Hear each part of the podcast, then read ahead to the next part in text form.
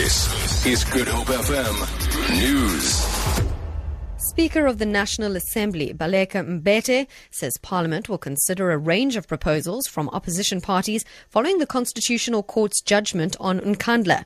Party leaders have called on Mbete to take action against President Jacob Zuma for misleading the National Assembly regarding upgrades at his private home. Mbete elaborates. All of that would be under consideration, whether it's the place of the National Assembly to discipline someone who's not its member. The point also was raised that uh, the rules uh, do apply to him when he is in the House. So these are all the issues that we're applying our minds on. A small group of women from Makhaza and Khayelitsha have marched to the Site B police station in protest against what they call police inefficiency. The members of the Women and Children's Rights Organization, Ilitha Labantu, says police have failed in their duty to locate a missing young woman. Annalisa Deluze was last seen at the end of January when she celebrated her 21st birthday with friends at a local tavern. Her mother, Vatiswa, says she has been unable to have a decent night's sleep since her daughter went missing. The National Sea Rescue Institute has warned the public that setting off red distress flares, unless in a dire life threatening emergency, is illegal. This comes after emergency personnel were activated last night in Cape Town following a red distress flare in the vicinity of Mouille Point. A sea rescue craft was launched and a sea rescue vehicle dispatched to the area, while NSRI crew were positioned along the shoreline to spot any additional flare sightings.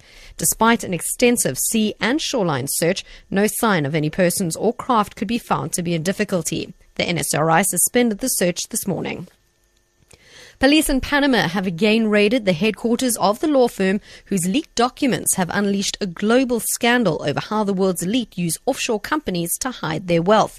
The fallout from the so-called Panama Papers, which law firm Mossack Fonseca claims were stolen when hackers from abroad breached its system, has spread around the world. The world's business, political, and even sports elite have been thrown onto the defensive.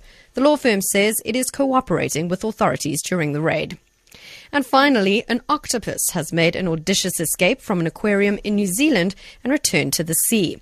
The National Aquarium of New Zealand says that during a routine tank check, it slipped out of its enclosure when its lid was slightly ajar and squeezed through a drain pipe that led to the Pacific Ocean. Manager of the aquarium in Napier, Rob Yarrall. The lid had been left just with slightly ajar, just uh, just slightly, and uh, he uh, found this uh, rather tempting climbed out and was able to make his way across the floor. Now, being an aquarium, we have drains dotted all over the place, and he managed to make his way to one of the drain holes that go back to the ocean, and uh, off he went. Slippery character. For Good Hope FM News, I'm Jerry Saunders.